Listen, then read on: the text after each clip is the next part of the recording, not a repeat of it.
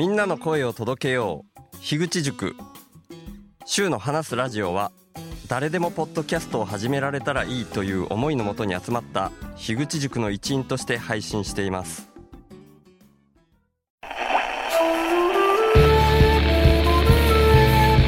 ひ孫のことをね、考えてる。2020年。12月31日、なんで、ポッドキャストの配信をするのか、古典ラジオの樋口さんの映像っていうのが、るべくお金を使わない生活をしてる、全部循環の中にいて、それに対する恩返しのような形でノートをして、急に起きてることを、小さい頃から自分事として捉えているというか、そうした観点を持てばわかると思うんで、ファンというが、羽釜で炊いて米だけ作り始めたっていう HSS 型 HSP。相方欲しいなぁ。と小の日の家の家の日の日今自分たちが何の上に成り立ってるのか。をやめさせてもらいたいです。5万円だけ稼いでるそれすらも今捨てようとしてる。競争を生み出しやすい原因としてお金があるって僕はアウトプットが先。どういう感じなんやろうな。リミット2050年とか体感的にありません。今のまんまだったら本当にまずいんだろうな。頭では分かる僕ってそれが気になるぐらいビビりなんです。さすがに伝わりました。小さい邪馬台国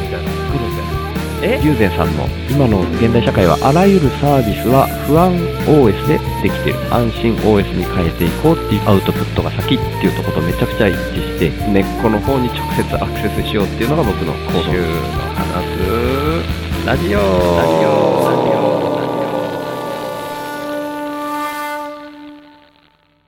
ちゃんと聞けるに越したことはないからっていうんで大体取れる人にはローカルもお願いしてるみたいな感じなんですけど、なるほどです。はい。で、僕、普段、まあ、その時によって違うんですけど、はい。もうこの辺から使ってるみたいなこともよくあるんですよ。あ、そうね。あ、もうなんか申し訳ないですけど、全然聞けてなくて、もう。ああ、いやいやいや、全然。で、だから差し支えなければこれ、このままこの流れで喋り続けて、どっかからフェードインで使っちゃうし、はいいや、それだとちょっとあんまりっていう感じであれば、ちゃんとこう、本日は、本日のゲストはみたいにしてご紹介するんですけど、いや、フェードインで大丈夫ですよ。フェードインですか？はい。はい。じゃあ、そんな感じで今お話ししてるのは、たくさんですね。一応、でも紹介だけさせてもらおうかな、みたいな感あ。よろしくお願い紹介してください。はい。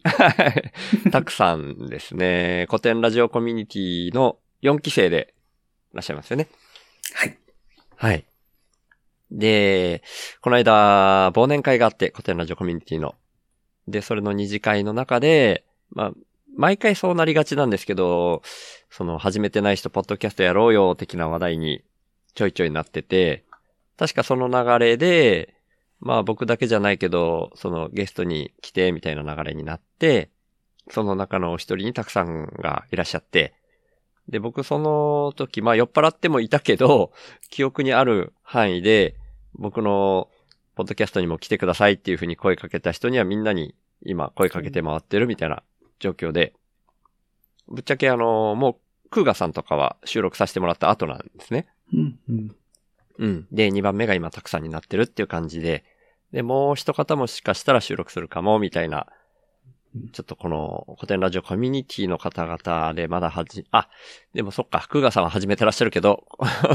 コミュニティで新しく知り合った方々呼んじゃうシリーズみたいな感じになるかなって思ってるんですけど、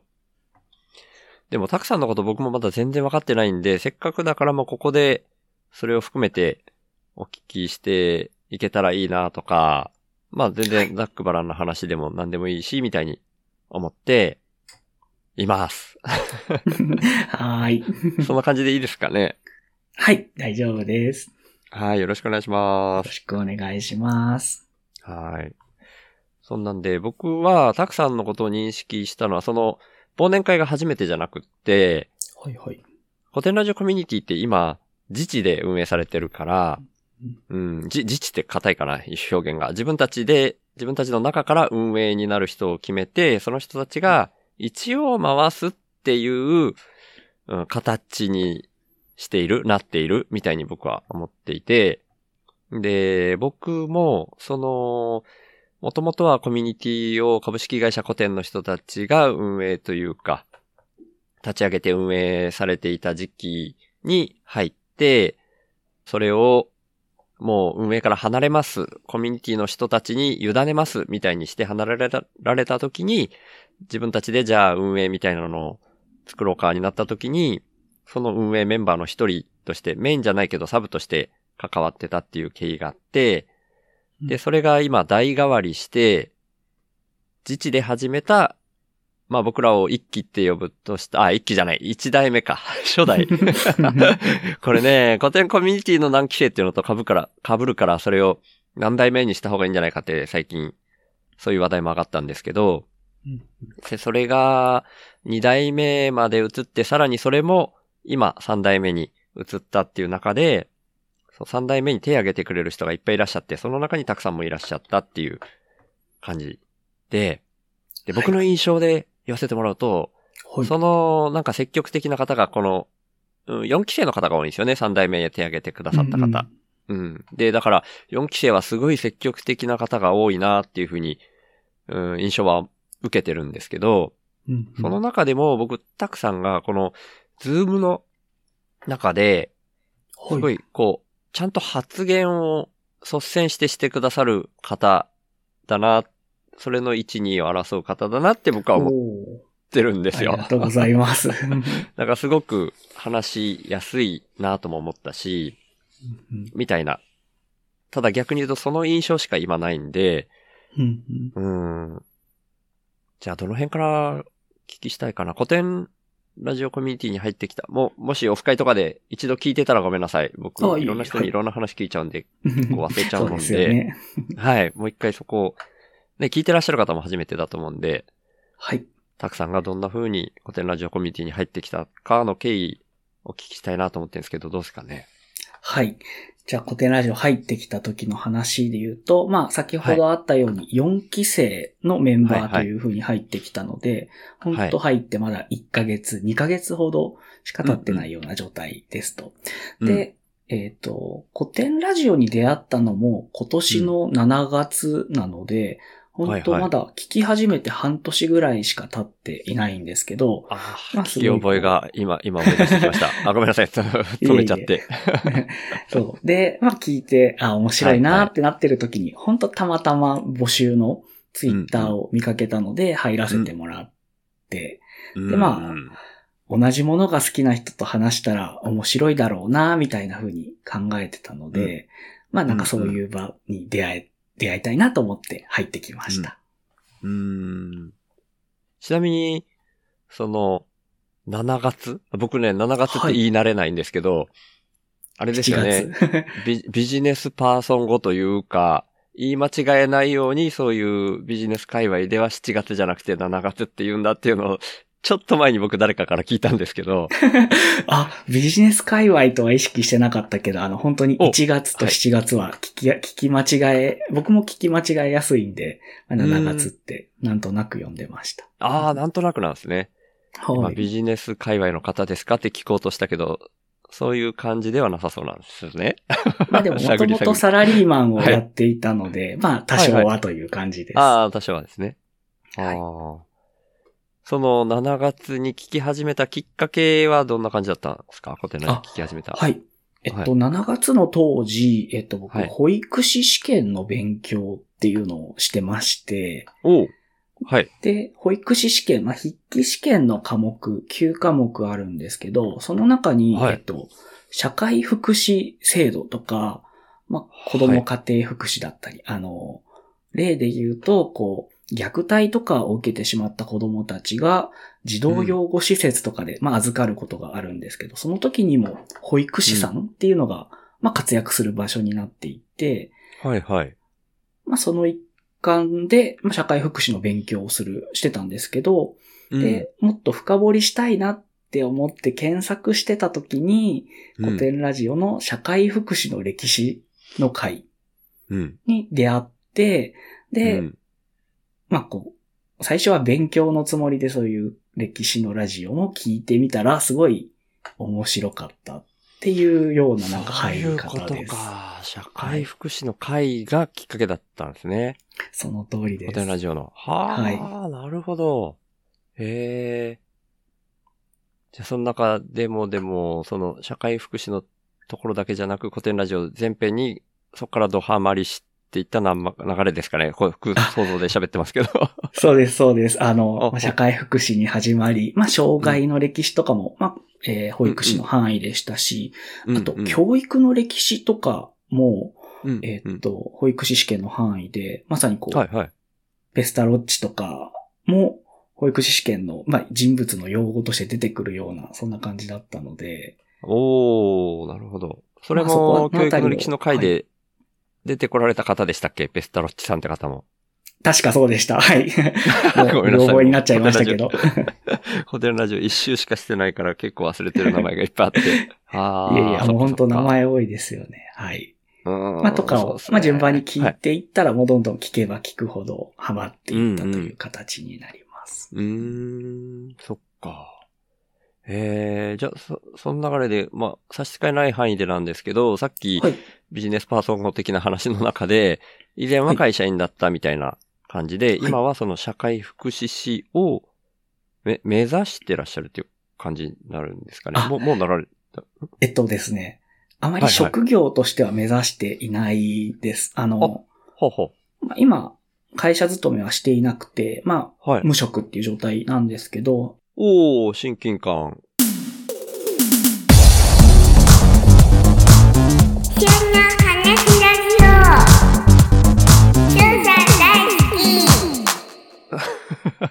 えっと、去年の年末にはい。娘が生まれたことをきっかけにして、はい、はい、はい。あ、まあ、あの、子育てとかしたことがなかったので、まあ、ちゃんとこう、子育ての勉強をしたいなと思って、その保育士の勉強を始めたっていうのが理由なんですよね。なので、あの、なんか職業にしたいとかまではあんまり考えていない感じです。あー、なるほど。へえ。面白い。えー、お子さんが生まれて、そこの勉強をしようっていう発想になるのがすごいですね。あの、形から、形から入るってよく言うと思うんですけど、僕、それで言うとあー知識から入るタイプだなって自分で思っていて、へえ、すっげえ面白い。そうなんですね。はい。うーんじゃあ、古典ラジオ以外にも結構そういう勉強今もされてる感じなんですか？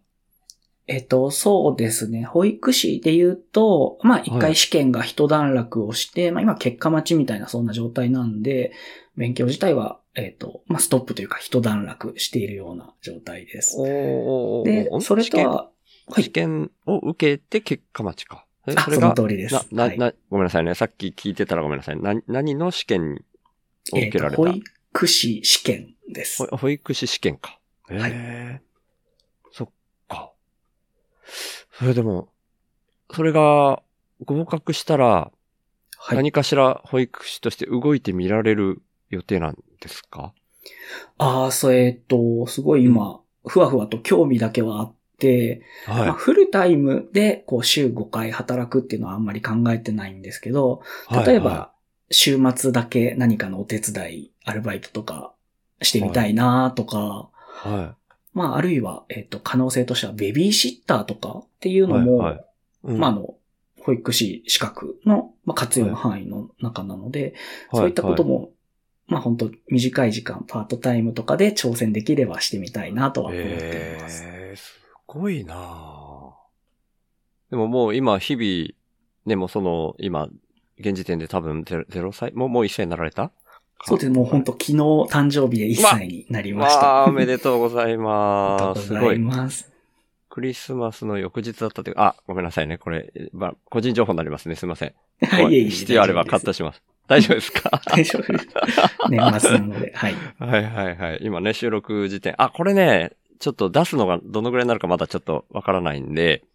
あ若干遅めになったらごめんなさいね。今は12月27日に撮っております。はい。えー、それね、なんか、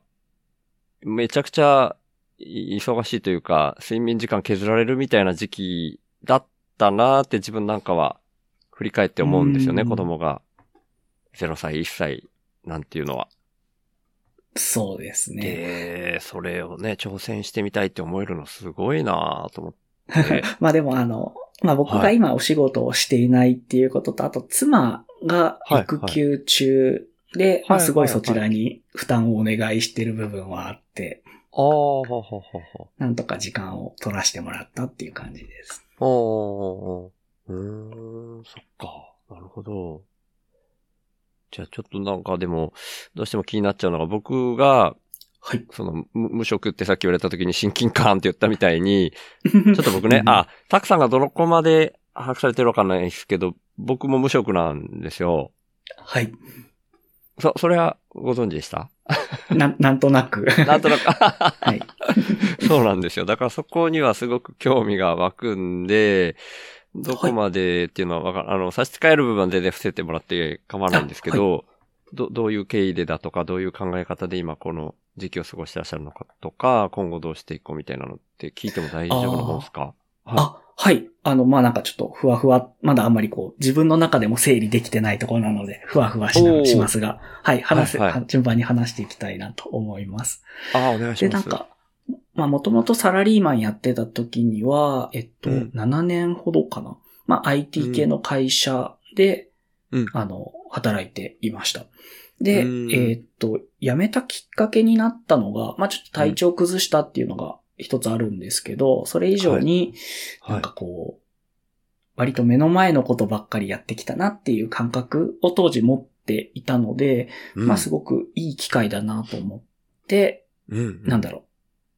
あえてこうすぐにこう仕事に復帰するだとか、あるいは転職するっていうのをせずに、まあなんかこう、興味の向く方向だったり、自分の心の声みたいなものをちゃんと聞く時間にしたいなと思って、あの、無職っていうのを継続しています。ああ、ど、どのぐらい継続されてるんですか、今？えーっと、今、2年半休んでます。お、なかなかですね。そうなんです。へえ、そっか。すごいですね。それは貯蓄メインで。あえっと、そで、そうです。あとは妻が、まあ、働いていた後に育休に入ったっていうのがあるので、まあ、そちら、えーお金の面ではそちらもありつつです。そっかそっか。もう無職に入られた時にはご結婚されてたっていあう。、その通りです。はい。なるほど、なるほど。そっか。いや、なんか、全然多分違う感じだとは思うんですけど、はい。偶然の一致みたいなところが多くって、はい。僕も、今無職だけど、以前、無職になった時があ、一回、無職になった時があるみたいな感じなんですけど、その前に、直近じゃないけど、7年間 IT の会社に 入ってた、プログラマーやってたそうだったんです。ええっていうのがそうだったんですね。そうなんですよ。ただ僕の場合はそれで東京から地元の宮崎に帰ってきて、はい。そこからまた6年ちょっとかな。は、親の洋服屋さんに従業員として、あ従業員兼役員として席を貸してもらいながら、みたいなうん模索する時期があって、で、それも、うん、ダメっていう感じになってから無職の期間に入って、で、その時は1年半だったんですね、僕の場合は。はいはい。だからそれに比べて2年半は、お、なかなかだなと思って。なるほど、なるほど。はい。まあ僕の場合はその時、あの、神さんが、当時は一緒に過ごしてて、今はちょっと別居っていう感じになってるんですけど、当時は神さんが専業主婦だったっていうのもあって、1年半しか持ってなかったみたいなのもあったんですけどねう。ん。うん。へえ、なるほど。じゃあでも今はそのペースで、そんなに、あの急いで何とかしなくても、このペースで、こうゆっくり探していけるみたいな感じになってるっていう感じなんですかね。そうですね、その、まあ、焦らないといけないわけではないかなっていう。まあでもうんうんあの、さすがにこう、一生このままっていうのも、な、うんなんか、お金的にも、心的にも違うかなとは思っているので、またこう、うん、うん。新しいお仕事みたいなところは見つけていきたいなと思ってます。うーん。そっか。で、それでいくと、まあ、その、お子さんが生まれた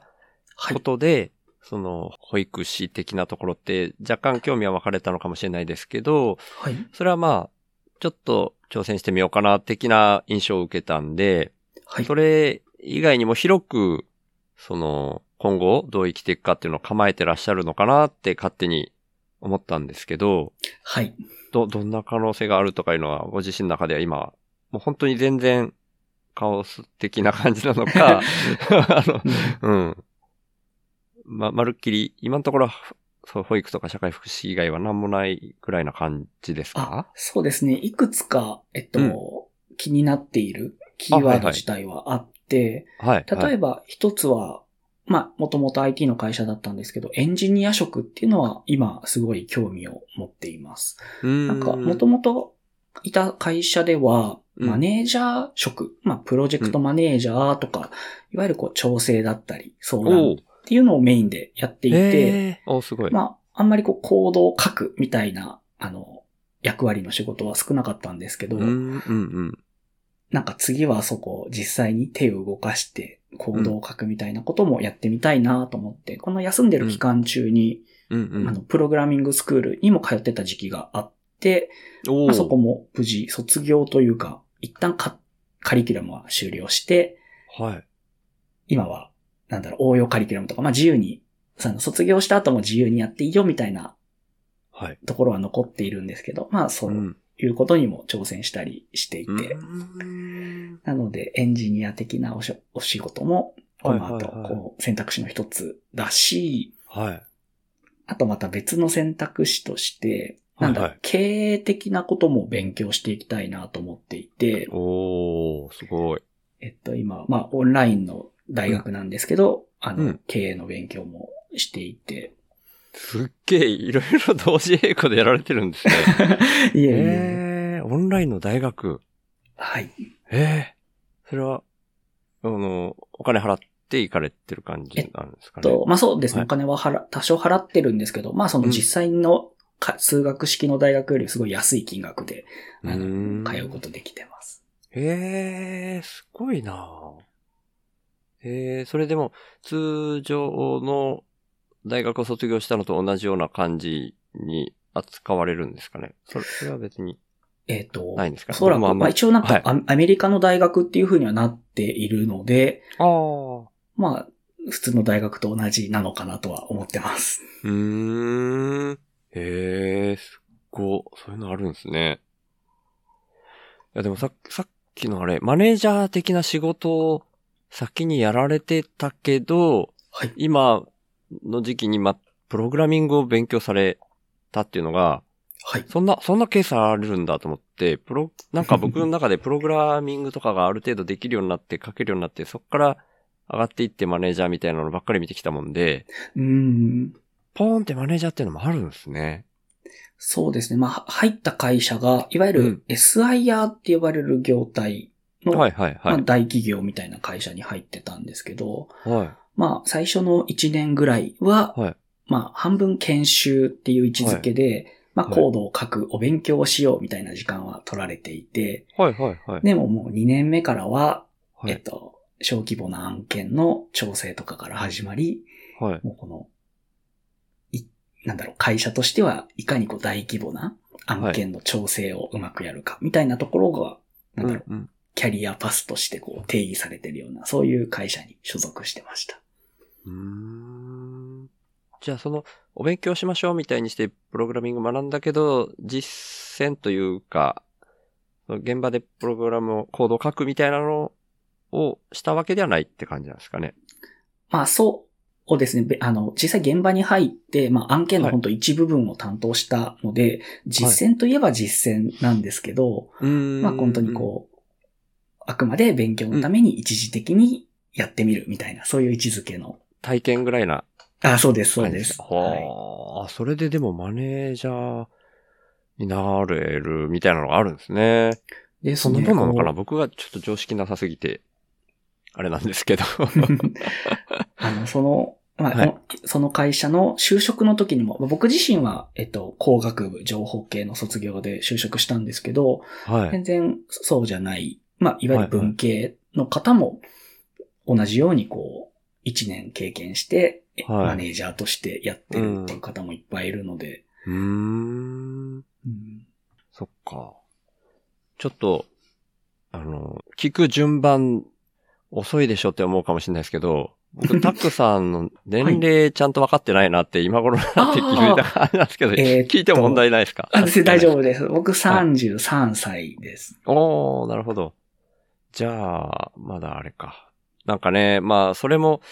崩れてきてるみたいだけど、プログラマー35歳定年説みたいなのが僕らの頃言われてたりして、僕も31で初めてプログラミングを始めたみたいなとこがあっそうだたんでったんです。すよ。うん。その意味でのきつさ的なの特に感じなかったですか？プログラミング勉強されて。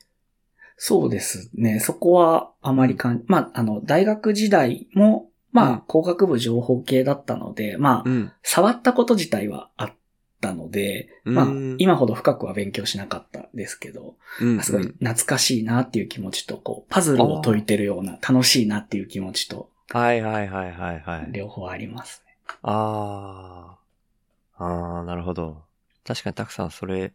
そういうパズルを解いて楽しいなって感じそうな空気は勝手に 感じてました。なんかね、ロジカルに物事考えられるな、みたいないところやいやいやいやすすごいしっかりされてるなっていう。ね、僕らのその古典コミュニティの運営の方でも情報整理して、ね、話を振ってくれるなみたいな。これは対面じゃ、だけじゃなくて、ディスコードでのテキストでのやりとりとかでも、そういうの感じてたりしたんで。ありがとうございなるほます。ああ、いやいやいや。いや、でもこうう、情報整理はこう、まあ、いろんな方にはこう、何度かお話もしてるんですけど、僕はいはい。すごく、えー苦手なことがあって、その、会議の場で、こう、はいリアルタイムにコミュニケーションを取りながら、はい。情報を整理するのがすごく苦手ってあいうことを、はい。サラリーマン時代に、まあ、自分の特性として気づきまして、はい、はい。なので、こう、その苦手を補うために、はい。文章でこう、あらかじめ議事録みたいなものを用意しておいたり。逆にこう話してる時とかにもメモ取っておくことで、こう、テキストだと多少苦手が、あの、緩和されるというか、う頭に入ってくるので、おー。そうなんですよ。なので、こう、なるほど。周りの方からは、あの、整理してくれているっていうふうにおっしゃっていただくことも多いんですけど、どちらかというと、こう、自分の苦手じゃないテキストの領域になるべく情報を残そうというふふうに動いていると、そうなってる感じです。うーん、そっか。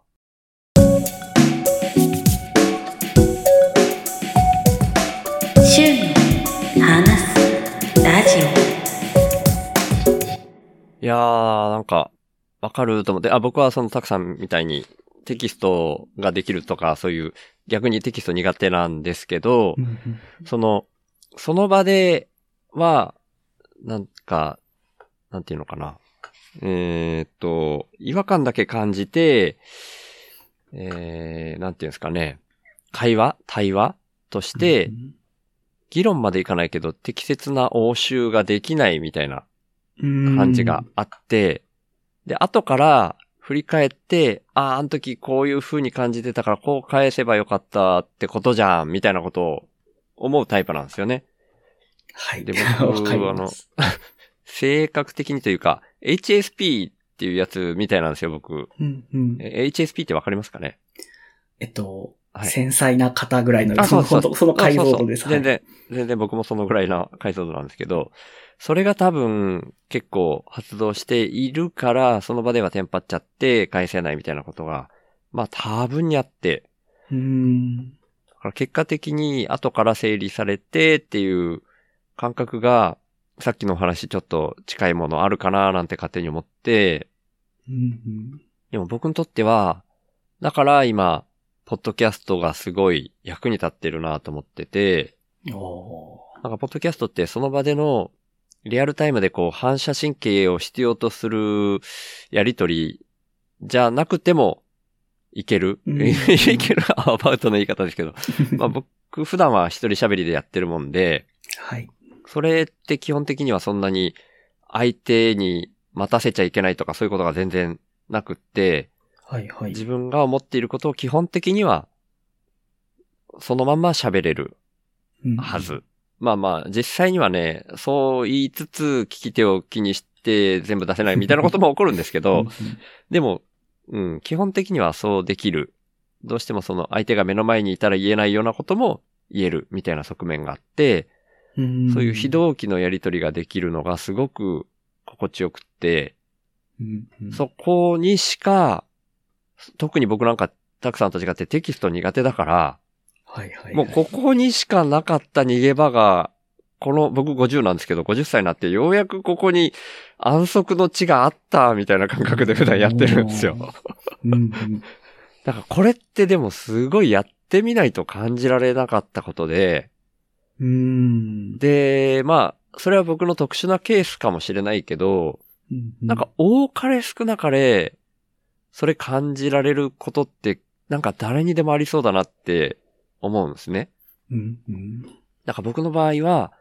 その、忘年会の二次会とかで、そんな感じのことも言えてたかどうかわかんないですけど、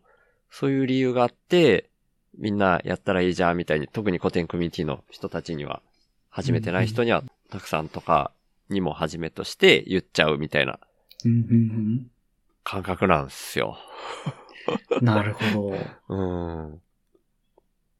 だからまあ、たくさんはね、テキストがあるから、そ、その意味で、この、この面のメリットは弱いかもしれないですけどうん、でも何かしらそういう新しい発見があるんですよ。ポポッドキャストっ。て。一人喋りでも今言ったようなことがあるし、まあそれも人によるんですけどね。古典コミュニティの中でも、ポッドキャストやろうよみたいなムーブが、特に僕らの頃は今よりさらにいっぱいあったから、はいはい。うん、コミュニティ内に樋口塾もあって、みたいな感じだったんで、オフ会でも、ポッドキャストを扱ったアンケートをするみたいなことをやったりとかしてたんですけど、いはいそんな中でもでも、こう、相方が見つかるの待ち今友達に声かけてて、みたいな人も結構いて、へえ。うん。だからそれが見つかって初めて、今、始め、そのポッドキャストを始めて、で、今でも続けてるみたいな人もいる感じなんで、うんうんまあ一人喋りが必須ってわけじゃないですけど、何かしらやっぱその人に合った形での、ポッドキャストっていうのは、まあ、やろうとしてみて損はないんじゃないかな、みたいなう。んなんか今のお話を聞いていて、はい。なんかこう自分、まあ自分というかその人の特性、例えばうん。リアルタイムでの対話コミュニケーションが苦手だとか、一、人が得意みたいな、その人の特性の数だけなんていうか可能性がありそうなんだなっていうのをすごい話を聞いてて思いそうました。ですね。うん。そうだと思います。うんもうなんか、ね、技術的にはもう20、来年で20年みたいなんですよ、ポッドキャストって生まれてから。へえ。そういう割とレガシーなっていうか、うんうんうん、古い技術、だいぶ前に生まれたものだけど、ここ数年爆発的にその見直されてきた魅力っていうか、そういうのがすごい出てきてるなーって思って、うん。だから、でもこの、ここにお呼びしたのも、はい。その なんか、自分の声を改めて聞き直すきっかけに一つなり得ると思うんですね。うん。うん。僕さっき言ったメリットだけが魅力って言いたいわけじゃなくて、なんか自分が誰かのゲストに呼ばれて喋ったりして、みたいな時の、それを後から聞き直すと、はい。自分で言ったこと忘れてて、ああ。へえ、へえ、面白いこと言うな、この人みたいに思う 時もあるぐらいなんですよ。いやいや、ちょっと大げさですけど、感覚的にはそのぐらいの感覚うん。うん。自分そういうことを言ったこと全然覚えてないし、面白い、自分が言ったことに対して後から面白いって感じるみたいなこともあるから、うんうんうん。なんかそれこそ、たくさんがもし始めたとしたら、たくさんにしか感じ得ない何かが絶対ありそうだなっていうのだけは思ってますね。だから、ね、あの場でも他にも、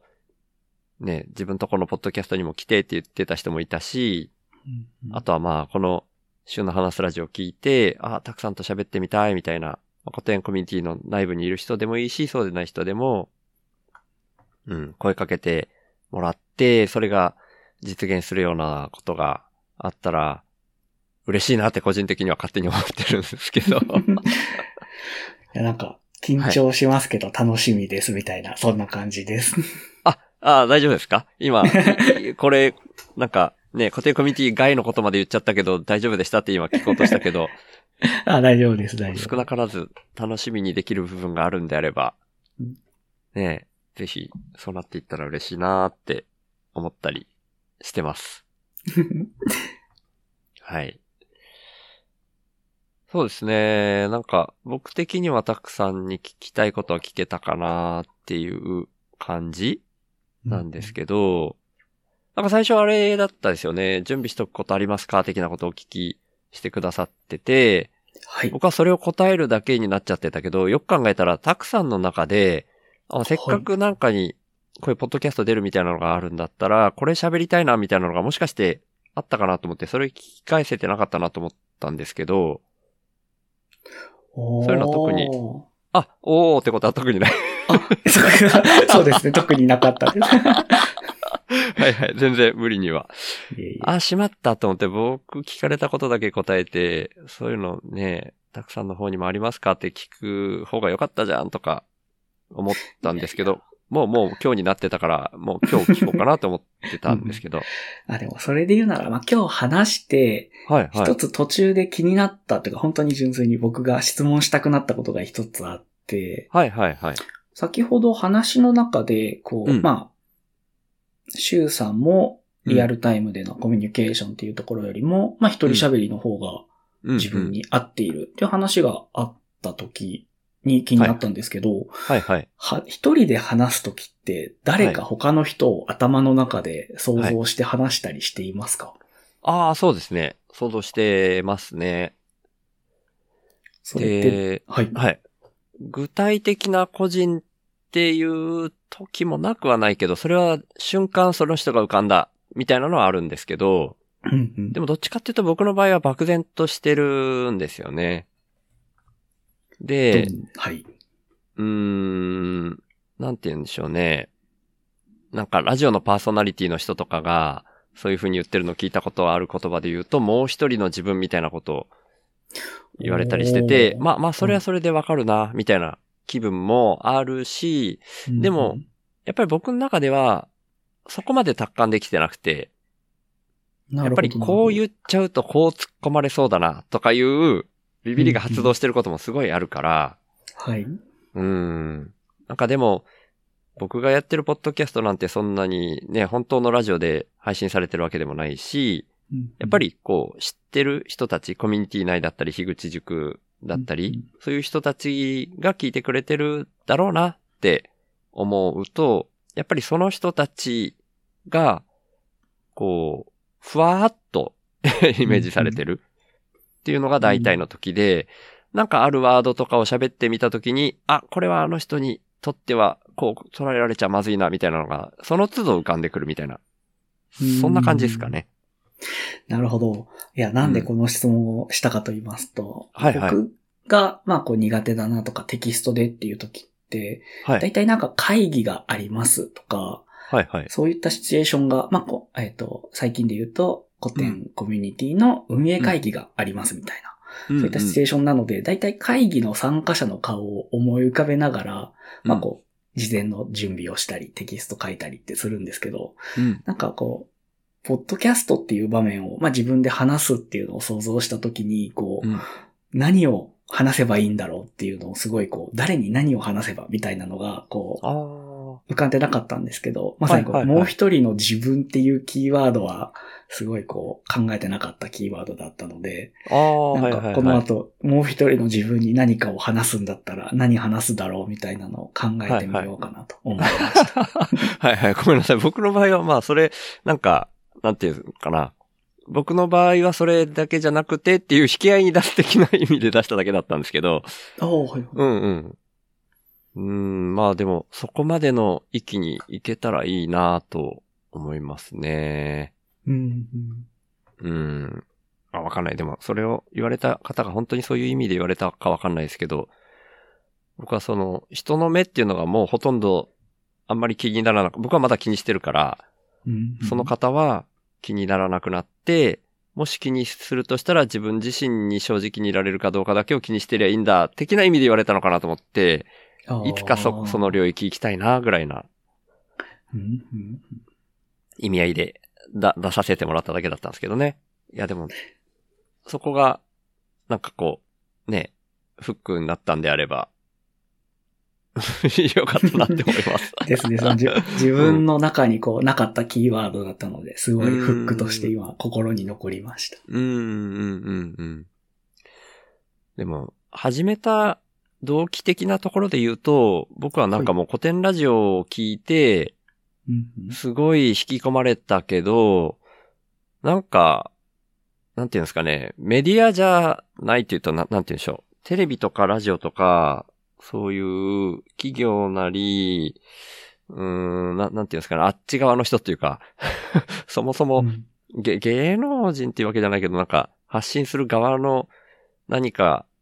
そういう人たちみたいなのがあって、その中から出てきた人じゃなくって、うん。本当に個人が自分の思いみたいな、特にまあ深井さんってことになるかな、が、それを元にただただ発信していって、それがあんなにすごいいろんな人に届いてるっていうのを聞いて、めちゃくちゃうんこう、僕、その内容に心動かされたのも、との、も、ん？のと同時に、うんその現象が誰でも起こせるんだっていうので、ポッドキャストってものにめっちゃくちゃワクワクしたんですよね。おー、なるほど。だから、そのもう一人の自分に対して話せるとか、話す相手が誰だとかいう前に、僕もそれやりたいみたいなんで僕はコミュニティに入ってきた派ですね。なるほど。うん。古典ラジオコミュニティ、んもちろん古典ラジオファンの人と喋りたいみたいなのももちろんありましたけど、うんうん僕はもうその、樋口塾ってものが中にあるっていうのも知ってたし、そこの中に入ったら樋口さんがポッドキャスト僕が教えられること何でも教えますよみたいなのを、YouTube のライブの忘年会で言われてたのきっかけで応募した口なんですよ。へえう。ん。だから伝えたいなんかがあるのが先だったんですよね、僕の中ではやっぱり。なるほど、なるほど。世の中と何とかして関わりたいけどうまくいかないみたいな日々が僕の場合は続いてたので、はいはい。うん。そうですね。そんな感じでしたね。なんで、でも何かしらみんな世の中で生きている以上、多かれ少なかれそういう要因があるんじゃないかな、みたいなのも、みんなやったらいいって思ってることの一つには含まれてるかもしれないですね、僕の場合は。うんうんうんうん。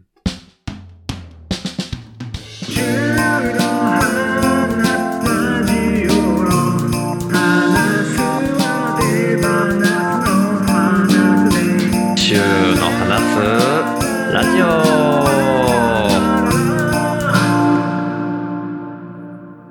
ちなみに、はい。えっと、今、まあ、特に古典ラジオで、特にポッドキャストでっていうところが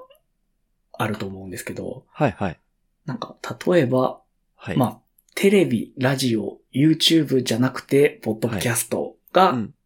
あるいは古典ラジオが引っかかったというか、うんがきっかうんけになったのって何かこう、うん特別な理由ってありますか？あんまないかもしれないですね。僕、実際古典ラジオ最初に聞き始めた時期は YouTube にもあることが分かってたから YouTube で見たりもしてたんですよね。うんうん。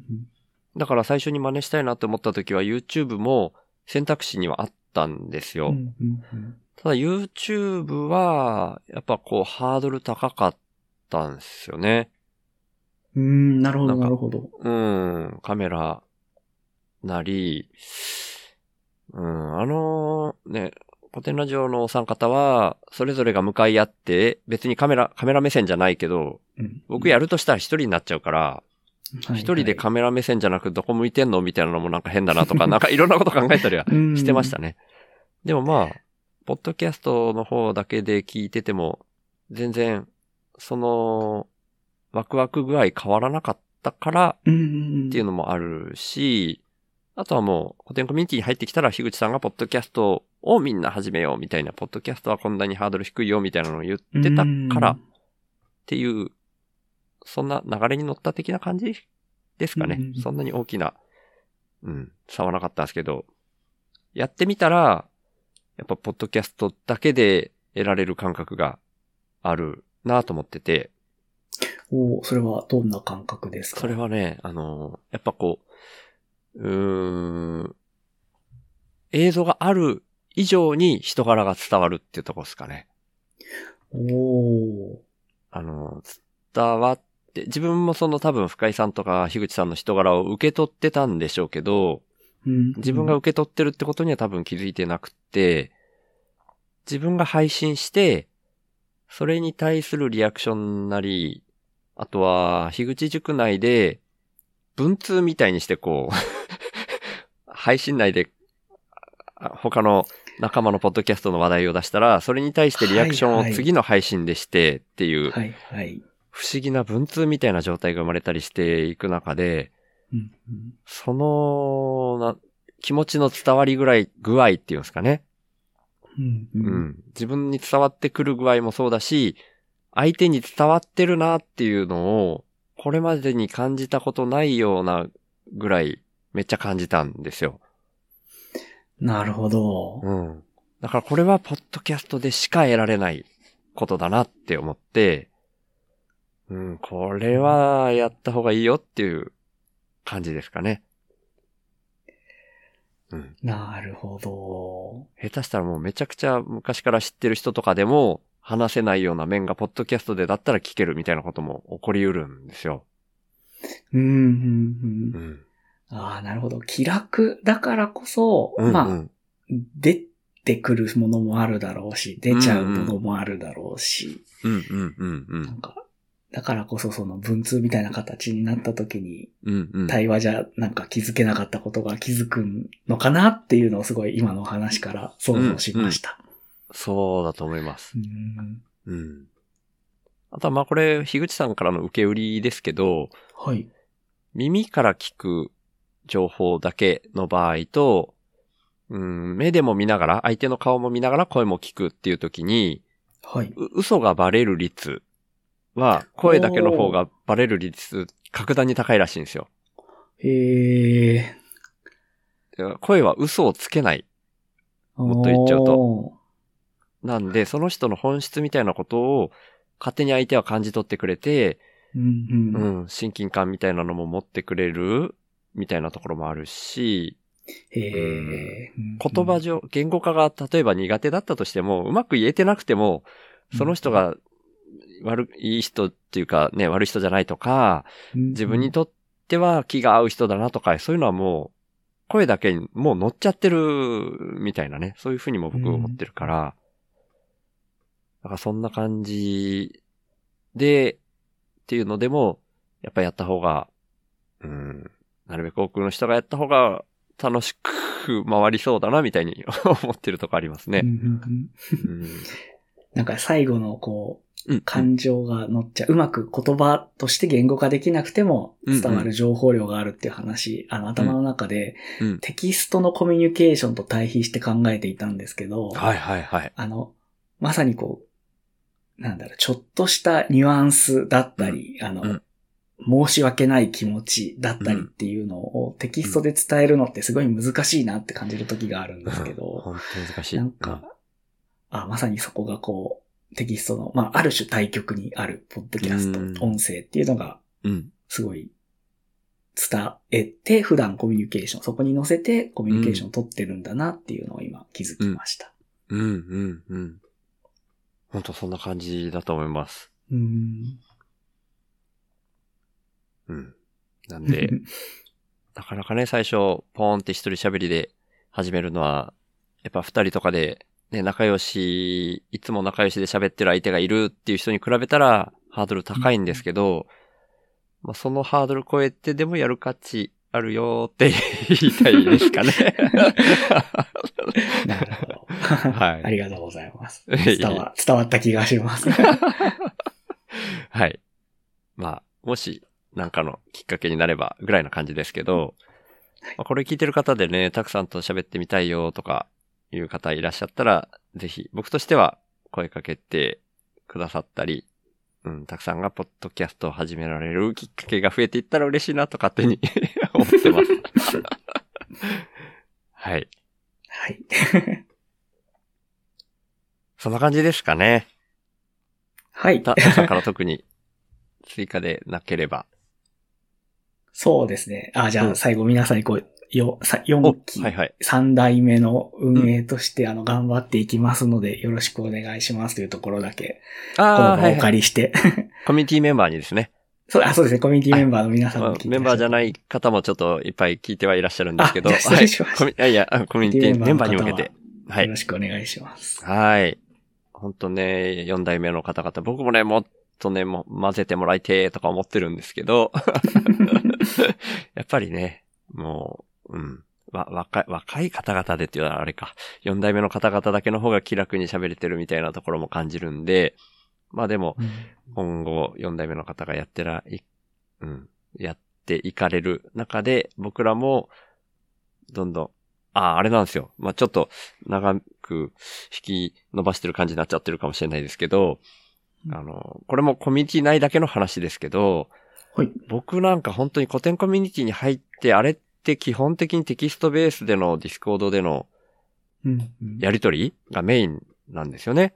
だからそれが合わなくて、こう、抜けるまでいかないけど、発言がで、うまくできなくて、ずーっとサイレントになってらっしゃる方もたくさんいらっしゃるんですけど、うん。僕もあれがもしテキストだけだったら、絶対続いてなくて、うん僕どのチャンネルにも大して何も書けないんですよ。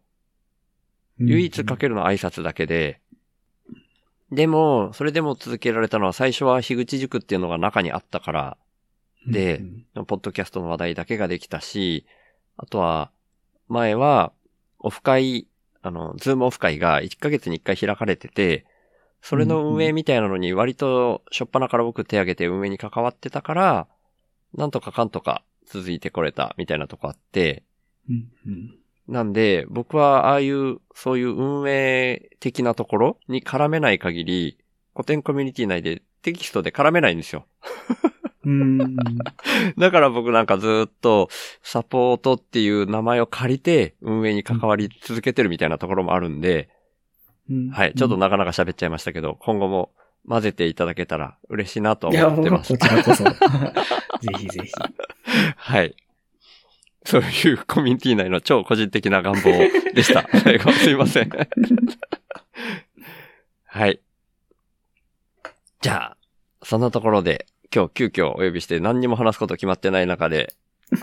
お付き合いいただいて本当にたくさんありがとうございました。いや、こちらこそありがとうございました。はい。これからもよろしくお願いしよろます。しくお願いします。はい。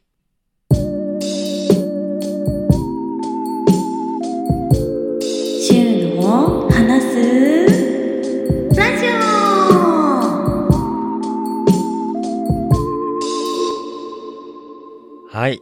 ということで、たくさんゲスト会お聞きいただきました。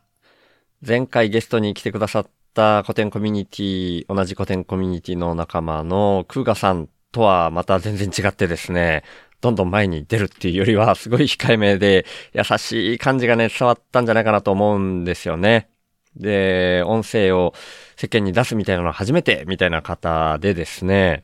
僕も X のアカウントとかまだ知らない、あ、あるかどうかすらわかんないんですけどね。そのぐらいの勢いなんで、まあ、クーガさん興味あるとか、うちにもゲストぜひ来てくださいとか、そういう方いらっしゃったらね、僕にご連絡いただく形に今のとこなっちゃいますけど、なんとかね、たくさんも、ポッドキャスト、なんとかっていうとちょっと言い過ぎだけど、たくさんが、ポッドキャストを始められるような流れになんとなく繋がっていったらいいなって思っております。で、もう、たくさんに限らず、やっぱりこれずっと僕言ってますけど、誰であっても、一旦始めてみて損はないんじゃないかなと本当に思ってますんで、これをお聞きのですね、まだポッドキャストで配信したことがないっていう方は、ぜひ始められてみるといいんじゃないかなって思ってますし、もし一人では、最初は一人ではちょっと勇気がないよっていう方は、今回のたくさんみたいにですね、僕がゲストでお呼びするみたいなのは、いつでも誰に対してもやりたいなと思ってますんで、そういう方もぜひお声掛けください。本当に心から待っております。はい。ということでですね、えー、週報インプッターの方のご紹介っていうのを今回もね、クーガさんゲスト会と同様、実際はちょっといらっしゃったんですけど、それは次回に持ち越しという形になります。1月8日配信分でまとめて、まとめてと言いつつ、まあその方を一人だけになっちゃうかもしれないですけど、たくさんゲスト会がですね、やっぱり意外と結構なボリュームになったので、そんな感じにさせていただけたらと思います。よろしくお願いします。っていうことで、週の話すラジオ、略して週報は HSP っていう先天的なビビリとして生まれた僕、週がビビリだからこそ問題の根本原因に意識が向いて、最終的には個人単位じゃなく世の中全体の問題点にビビリが反応しちゃうこと、それを発信することに僕の生きる役割があるんじゃないかと思って、そんな僕の意識を日々発信する番組です。僕からは今の世の中が滝壺に向かう船みたいな環境問題をはじめとした社会課題が加速度的に大きくなってるっていうふうに感じられてるんですね。だから僕がビビりすぎるせいでできたメタ認知っていうか、そこから来る意識と問いを投げるみたいな感じがこのポッドキャストの位置だと思ってます。僕はそんな滝壺に向かう船みたいな状況は間違いなく人間が作り出していることだと思ってて、人口自体加速度的に増えていることもあるし、人間の欲望も大きくなりすぎてるっていうふうに感じてます。で、その原因として人間の欲望を増幅させてしまうような特徴をだんだん強めてきてしまっているお金っていうものが一つあると思っていて、そんなお金みたいな何かが入ってこないと、インプットされないと、